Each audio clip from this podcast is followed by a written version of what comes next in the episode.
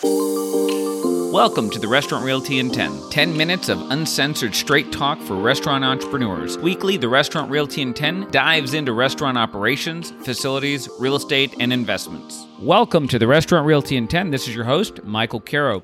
Today, we are joined by Will Shaw with Integrated Surroundings to discuss system control in all aspects of your restaurant, from audio, video, and lighting. Will, welcome to the program. Thanks for having me back. So let's dive right into what a system control device is so the audience understands and how you would effectuate that into all the different categories within a restaurant. Yes, I think we, you know, break it down into audio control, video control, and lighting control individually, and then there's also systems that do all of those together, right? So in a typical environment, you know, audio control may mean they have a CD player, they walk up to it and they hit play, you know, and they have music and they adjust the volume knobs, you know, manually, right? Which typically, you know, the less you can interact with something, the better it's going to be, especially with staff and, you know, inappropriate volume levels and forgetting to hit play or the CD timing out, things like that. So what we typically do is have a way for, you know, maybe upper management or whoever they, you know, decide can have access to it has an iPad, has a computer, a way to access, you know, what the system can control, right? So all these things would then be tied to a little brain, which has an app that where you can select time of day, you can select what you want to hear. You know, you can kind of manipulate things that way, but that allows it, you know, to be customized, allows it to be simpler in the operation and gives people the control they need over these devices without having to go back to the rack and start pushing buttons.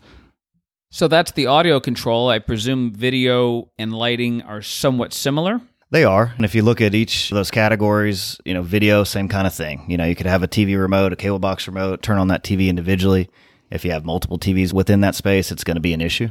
So a control system would basically give you the ability to pick TV one and cable box one, and then the channel that it displays, right? And then you can route that audio to play within that local space or share it throughout the rest of the environment. But reality is you really don't want to have a bunch of TVs in a room with a bunch of remotes. Remotes get lost, remotes interact with other displays.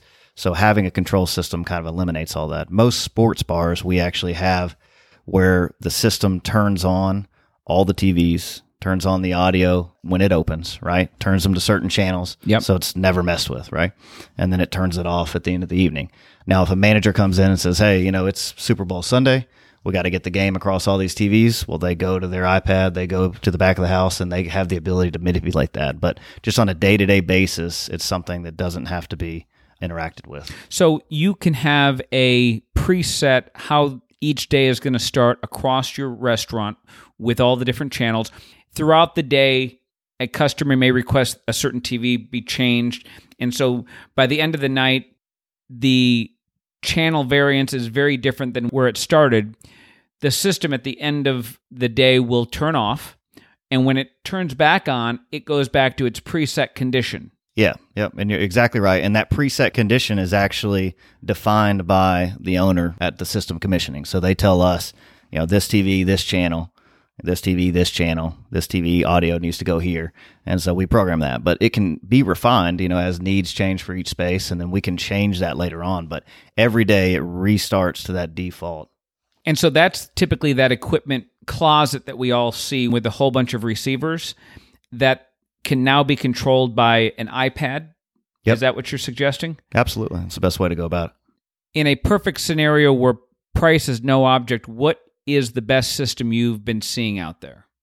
Um, so there's a couple different systems, and typically it's based on you know feature set, price point, you know how many displays you need to control. But the big control companies within our industry are Crestron, Control4, and Savant, and those guys all have different offerings. You know, and it would really be defined by the needs of a space as far as which one's appropriate for each owner. So whether it's audio, visual, lighting, they're all going to have these control systems, whether it's simple or complex.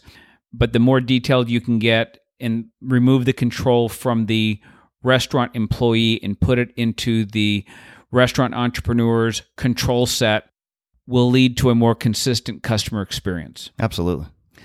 Well, that's simple and straightforward. Thank you for coming in, Will Shaw, with Integrated Surroundings and teaching us a little bit about system controls. Thank you for listening to the Restaurant Realty in 10. If you're interested in restaurants, whether operations, facilities, buying, leasing, or investment, the Restaurant Realty in 10 is for you. Please subscribe to this podcast, and you can also visit therestaurantrealty.com for show notes, topics, and additional information.